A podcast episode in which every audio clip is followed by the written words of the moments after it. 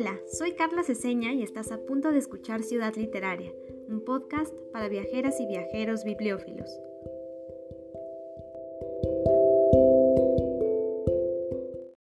Miré la avenida Álvaro Obregón y me dije, voy a guardar intacto el recuerdo de este instante porque todo lo que existe ahora mismo nunca volverá a ser igual. Un día lo veré con la más remota prehistoria. Para iniciar este episodio, leí un pedacito de Las batallas en el desierto de José Emilio Pacheco. Hoy descubriremos la Casa Universitaria del Libro UNAM, uno de los espacios literarios más bellos de la colonia Roma. Y para ello nos acompaña Guadalupe Alonso Coratela, escritora, periodista cultural y productora de televisión, donde ha colaborado en diversos medios como Canal 22 y TV UNAM. Sus artículos han sido publicados en suplementos y revistas como La Jornada Cultural y El Ángel del periódico Reforma. Actualmente escribe en el suplemento cultural El laberinto del diario Milenio, tiene la columna literaria Tiempo Lunar en Radio UNAM y dirige la Casa Universitaria del Libro UNAM. Bienvenida, estimada Guadalupe. Muchísimas gracias por estar aquí hoy. Muchas gracias por esta invitación, Carla. Me da muchísima emoción estar en, en tu programa. Ay, qué gusto. A mí también, porque creo que el espacio que ahorita estás dirigiendo es maravilloso y me gustaría mucho compartirlo con quienes nos escuchan para que sepan, eh, pues, qué actividades hacen por ahí y si pueden visitar el espacio. Entonces, vamos a comenzar. Por favor, cuéntanos, antes que nada, qué es la Casa Universitaria del Libro UNAM y, eh, pues, su breve historia, los motivos de, de su fundación y un poquito sobre el inmueble que es fascinante. ¿Cómo no, Carla? Fíjate que, eh, bueno, pues yo me uní a este proyecto hace año y medio, justamente eh, después de la pandemia, de dos años de pandemia, en que la Casa Universitaria del Libro estuvo cerrada. Entonces, bueno, yo ya, por supuesto, conocía la casa, había estado ahí presentando algún libro, etcétera pero nunca me había involucrado tanto en la historia de la casa, en el tipo de actividades que se llevaban a cabo ahí. Entonces, bueno, para mí ha sido un, descubrimiento fascinante. Es una casa que se construyó en 1920 en un terreno de casi 2.000 metros y que pertenece a la familia Baranda Luján. La casa tiene una arquitectura bellísima, es una arquitectura ecléctica, pero es majestuosa, con grandes salones, un vestíbulo al que le rodean una terraza interna con pisos de mármol italiano, un salón comedor que, bueno, se usaba como comedor en aquella época, con un vitral francés estilo Art Deco, donde se reproduce una escena de Central Park de Nueva York y que es una pieza única de una belleza asombrosa. Luego está el salón principal o salón de los candelabros y una escalera eh, también eh, fantástica, enmarcada con un vitral imponente hecho en Madrid y donde se replica la iglesia de Tepozotlán. La casa nunca fue habitada por la familia porque al poco tiempo determinada el señor Baranda murió se usó una sola vez para celebrar la boda de una sobrina de doña Dolores Luján y después ella decidió eh, rentarla a la Embajada de Brasil. Y es muy posible que por eso tenga que ver algo con la plaza que está a una cuadra y que lleva el nombre de la Plaza Río de Janeiro. Me imagino, no, no lo he comprobado. Luego, más adelante, doña Dolores decidió venderle la casa al Centro Asturiano de México que tuvo ahí sus instalaciones hasta los años 80, cuando eh, decidieron construir un centro con más espacio en Polanco, porque ya no cabían ahí. Y en el año 85, 1985, cuando el doctor Jorge Capizo era rector de la UNAM, se firmó un contrato de comodato a través del cual se cedía la casa a la UNAM para convertirla en un centro cultural. La casa era conocida por los asturianos como la casona, así se le conocía en este periodo que fue centro asturiano, y entonces le fue asignada a la coordinación de humanidades de la UNAM para que se organizaran ahí actividades y muchos años después, en el 2015, cuando el doctor Enrique Graue fue nombrado rector, pasó a la coordinación de difusión cultural. Esto es un, un resumen más o menos breve de la historia de lo que es hoy la Casa Universitaria del Libro. Y está increíble porque también, pues como ya lo dijiste, ¿no? Es un espacio con mucha historia, además en una colonia súper popular de la Ciudad de México, en la que no solamente vamos quienes habitamos la ciudad, sino eh, pues es un espacio muy común para extranjeros, ¿no? Entonces, esa casa tan imponente en una esquina que además es muy transitada, pues sí te llama la atención y quieres saber qué es y qué es lo que pasa ahí adentro, ¿no? Entonces, también me gustaría que nos cuentes, eh, pues más específicamente, qué tipo de actividades organizan y algún ejemplo muy concreto de actividades que hayan pasado y que se hayan conectado con la ciudad, porque desde luego, pues es un espacio en el que podemos acercarnos a los libros, a los libros contemporáneos, a las autoras y autores, y pues esto me parece muy valioso para quienes habitamos y visitamos la Ciudad de México. Sí, además, como dijiste al principio, me gustó mucho, pues tiene mucho que ver con, tiene como también una, un, este, un, un espíritu literario, la colonia Roma, ¿no? Este, de escritores que la describieron como el mismo José Emilio Pacheco que ya mencionaste, pero también está, por ejemplo, Luis Zapata con El vampiro de la colonia Roma, ¿no?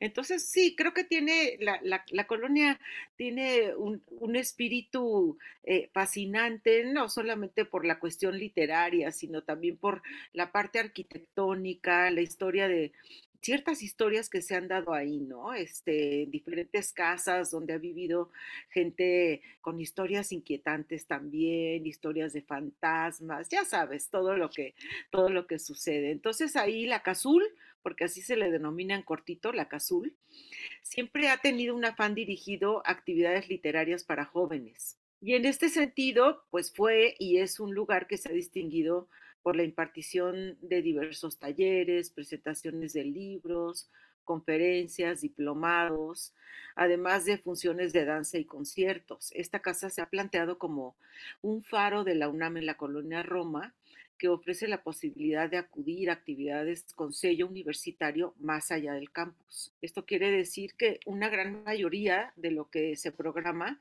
tiene que ver con distintas distancias de la UNAM también, sobre todo de difusión cultural. Entonces, a partir de mi gestión, eh, en febrero de 2022, hemos contado con la presencia de autores y creadores eh, muy diversos. Por ejemplo, quisimos darle importancia y visibilidad a la ciudad y al barrio de la Roma e invitamos al cronista Héctor de Mauleón a dar una serie de conferencias que fueron fantásticas porque además de que es un gran narrador oral, y esto nos sirvió para volver a poner la casa en el ojo del público después de que estuvo cerrada dos años durante la pandemia, ¿no? Entonces, eh, la presencia de Héctor de Mauleón, las historias que contó, toda la crónica de la colonia Roma, este, fue de lo más interesante y divertida y tuvimos lleno total en la casa durante varias semanas, ¿no? Que estuvo Héctor de Mauleón ahí. Otras actividades que tienen que ver con los libros, por supuesto, talleres de escritura, talleres de edición, literarios. Hemos tenido aquí a periodistas y escritores como José Luis Martínez, Martín Solares, como Iván Ríos Gascón, presentaciones de libros de toda índole, porque pues aquí celebramos también la fiesta del libro y la rosa, el Día de la Mujer, el mes del orgullo LGBTI más, y lo hacemos a través del libro y de sus autores. Y también tenemos exposiciones que nos llevan a viajar por la literatura de otros países, ¿no? Por ejemplo, tuvimos una exhibición de cómics sobre el infierno de Dante en octubre del año pasado, que, fue un aniversario de Dante. Y este año también eh, tendremos en octubre eh, los 100 años de Italo Calvino y vamos a poner una exposición de las portadas de sus libros en varios idiomas. Wow, suena súper interesante. La verdad es que todo esto sí se nos antoja mucho y sobre todo quienes nos escuchan que también son muy amantes de los viajes, de las ciudades, de estar viendo libros, quizás eh, pues estarán muy muy interesados en acompañarlos. Entonces, muchas gracias por compartir esta parte y también algo que quería preguntarte y que se me hace súper súper valioso para la comunidad es un proyecto que han estado trabajando, me parece recientemente, que es eh, la biblioteca de escritoras. Entonces, por favor, platícanos sobre esto, qué se ha hecho, qué falta por hacer, porque te digo, se me hace un proyecto increíble. Mira, no había un espacio asociado a una propuesta de acercarse a los libros. me refiero físicamente, ¿no? Y en el Salón del Vitral, que te comenté que hay este vitral fascinante del Arte Co, había, vi que había dos estantes con eh, muy altos, con entrepaños, con puertas de madera y cristal biselado, preciosos, realmente muy hermosos y que seguramente fueron usados en su momento para guardar cristalería, ¿no? Ya ves que eso se usaba antiguamente en las casas. Y también me di cuenta de que llegaba mucha gente a ver la casa por curiosidad, no tanto extranjeros, que sí llegan muchos, pero gente del barrio que llegaba a la casa, entraba, se sentaba en los sillones que tenemos en el vestíbulo y se quedaban ahí un buen rato, ¿no? Y luego pues pensé que también me gustaría rendir tributo a las mujeres que, que han sido nuestras figuras tutelares en la literatura, las que se abrieron camino en las letras después de que sus antecesoras que, habían sido invisibilizadas, ¿no? Eh, surgió esta otra generación eh, donde ya las mujeres eran más reconocidas, empezaban a publicar, este, eh, y, estaban pues eh, muy eh, se empezaron a posicionar, digamos, en la escena pública de la cultura y la literatura, ¿no?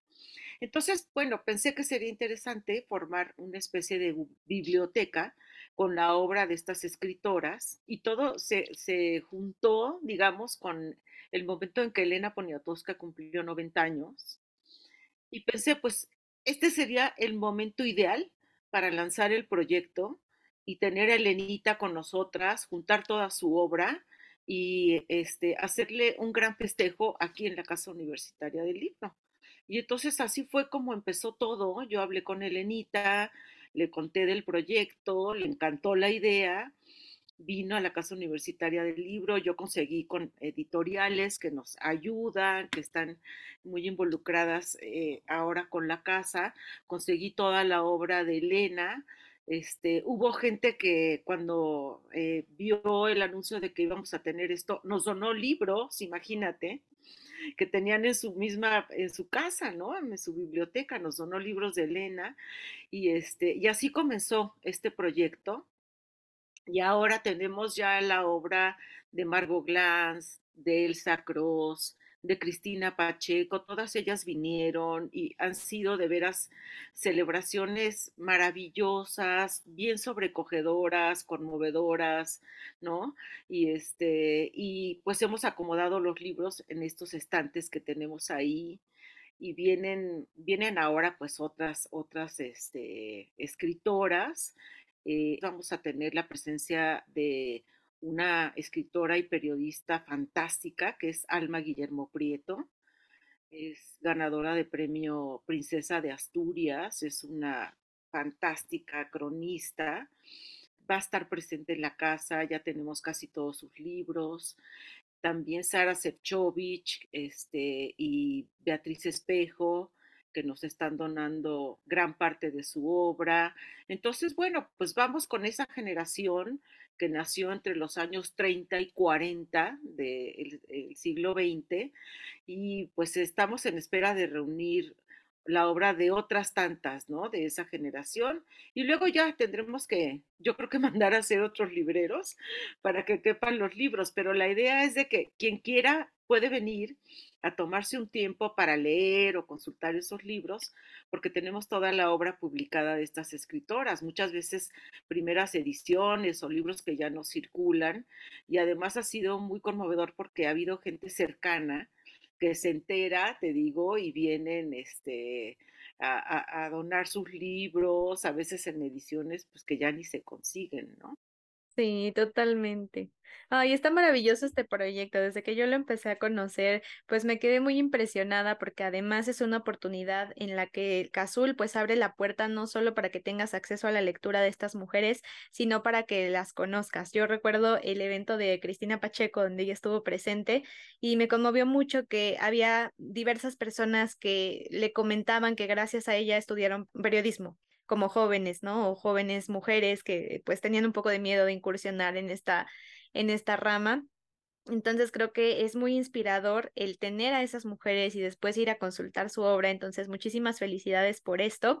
Y eh, al respecto, cuéntanos, eh, ¿va a tener algún costo la entrada o simplemente hay que registrarse? ¿Se tiene que llevar algún tipo de, de identificación o cómo va a funcionar la consulta?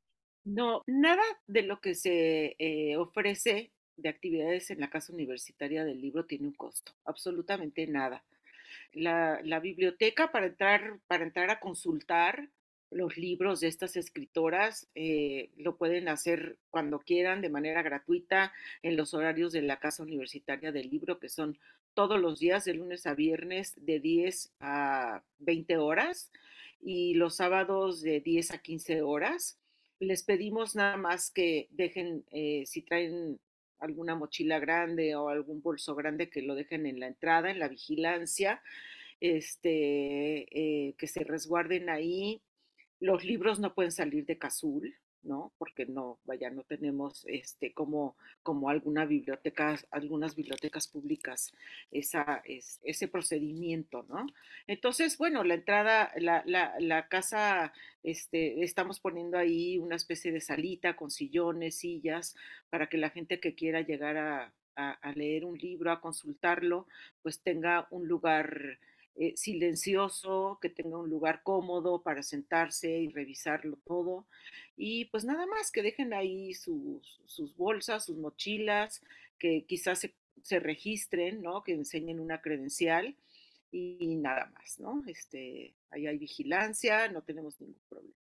Ok, perfecto, Guadalupe. Pues está maravilloso. Quienes nos escuchan, de verdad aprovechen este acervo porque además debo decir que es una de las únicas bibliotecas que totalmente está dedicada a recabar y a difundir pues un acervo femenino, ¿no? Y sobre todo de que muchas de estas mujeres también han escrito crónicas sobre la ciudad o que tienen en sus novelas o en sus historias fragmentos de esta ciudad y eso también me parece importantísimo porque aunque en la historia de la Ciudad de México hemos tenido grandes cronistas, pues la verdad es que la mayoría han sido esta visión masculina. Entonces ahora compararla con lo que percibe la mujer me parece súper, súper interesante y bueno, en Azul van a tener la oportunidad de empezar a explorar estos temas. Eh, y Guadalupe, también me gustaría que nos cuentes si hay algún otro plan para el futuro, porque bueno, ya nos estuviste mencionando varias cosas, pero es muy interesante ver eh, qué tienes en mente. Creo que tu visión también ha sido muy importante para consolidar eh, y para difundir esta casa y que más gente vaya, ¿no? Sobre todo locales que quieren y que tienen este amor por la colonia Roma, pero también por la ciudad en general. Sí, mira, la verdad es que sí me ha interesado mucho eh, eh, que sea un centro cultural del barrio, ¿no? Que formemos un público que esté siempre pendiente. Yo veo que ya la gente pasa por ahí, se detiene a ver nuestra cartelera, que luego ya estamos colgando ahí en las rejas de la, de la casa, ¿no? O entra y adentro tenemos más información. Entonces, sí, yo quiero convertir eh, esta casa en un centro cultural del barrio, ¿no? Entonces, eh, pues en el futuro quisiera sobre todo invertir en hacer una difusión amplia para que la gente sepa qué es la Casa Universitaria del Libro, dónde queda, qué ofrece, porque muchas veces escucho a la gente decir, ¿y qué es eso de Cazul, no? O llegan, entran y dicen, ¿qué es esto? ¿Es un museo o qué es? Entonces, eh, como que hay que hacer, hay que hacer la chamba en ese sentido, ¿no? Este, quiero también, por ejemplo, tomar el tema de los diplomados, porque eh, cuando la casa era, formaba parte de la coordinación de humanidades, ofrecían diplomados, entonces eh, sí, quisiera tener eh, al menos uno al, al, año. Y, este, y también, eh, fíjate que el año pasado tuvimos un encuentro de periodismo cultural y difusión de la ciencia que estuvo increíble pero bueno, sí nos hizo falta como tener un poco más de difusión, promoverlo más. Y yo sí quisiera que en la casa hubiera este tipo de eh, actividad por lo menos una vez al año, ¿no? Que, involucre a diversas áreas de la universidad, a figuras destacadas para hablar de un tema y que abarque cada año una semana de actividades de diversa índole, no solo conferencias o presentaciones, ¿no? Sino que también música, cine, teatro, danza. Ya lo hemos hecho con Danza Juvenil UNAM con la Filmoteca tenemos el Cineclub, en fin, pero sí me gustaría que fuera algo que tuviera permanencia, un encuentro que estuviera muy dirigido, ¿no? A ciertos temas, una vez al año, que ocupara toda una semana en Cazul, creo que es lo que me gustaría implementar para el futuro. Ok, no, pues suena espectacular. Yo creo que sí habrá muchísimo interés y como dices, la difusión es una parte importante para que llegue a las personas que precisamente están interesadas. Y hablando de esto, también quisiera preguntarte ya en tu experiencia y en lo que has visto, eh, pues creo que es muy evidente, pero personalmente, ¿qué valor consideras que aportan los espacios como Cazul a los habitantes de la Ciudad de México? Sé que quieres que el espacio sea más local, más barrial, pero también me parece que los viajeros, por ejemplo, pueden aprovechar estas actividades que además van a ser irrepetibles, ¿no? En ciertas fechas, en este espacio tan increíble. Entonces, para ti, pues eso, ¿qué valor crees que tiene todo lo que están organizando? Fíjate que te, voy a citar una frase de Ignacio Solares, porque, bueno, fue un gran amigo mío y gran colega. Hicimos juntos eh, el programa de revista de la universidad durante, yo creo que 10 años o más y bueno, falleció hace unos, unas semanas. Y él decía que eh, el veneno es la violencia y la cultura es el antídoto.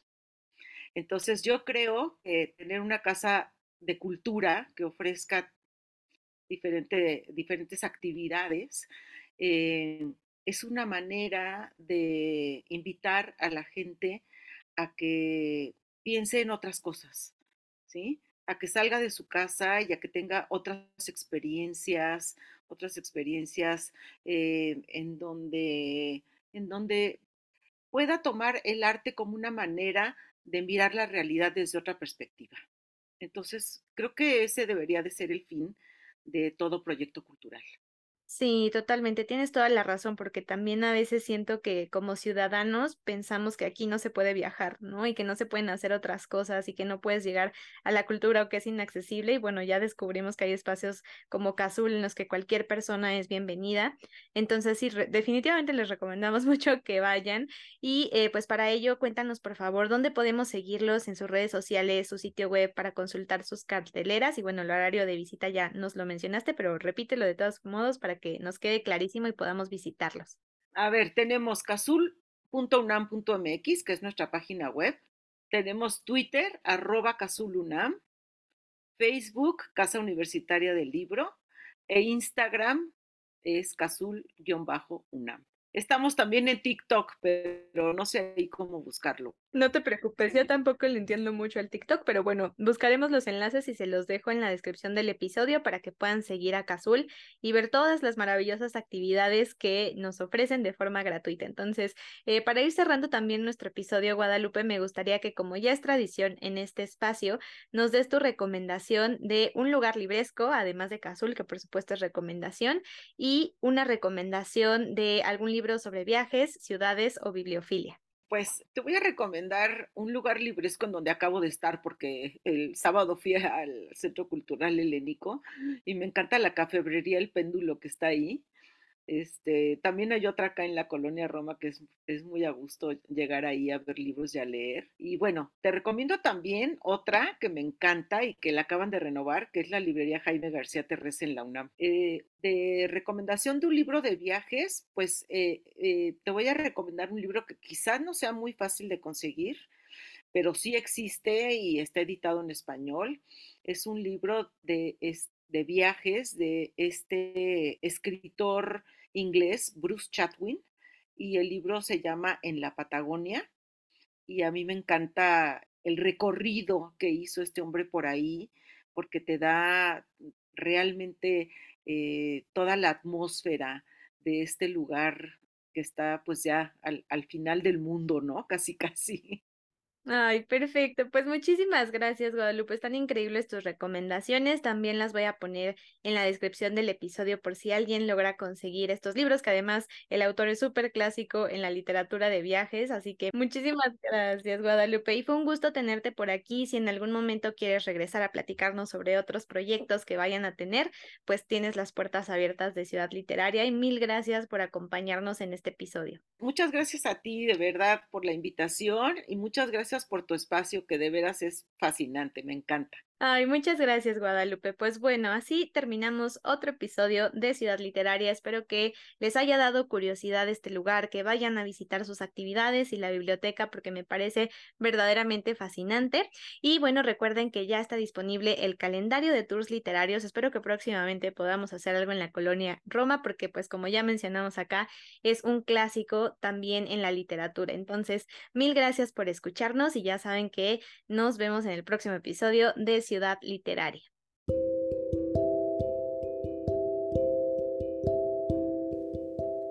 Si quieres ser parte de nuestra comunidad, búscame en Facebook e Instagram como arroba Ciudad Literaria CDMX y no te pierdas nuestro próximo episodio.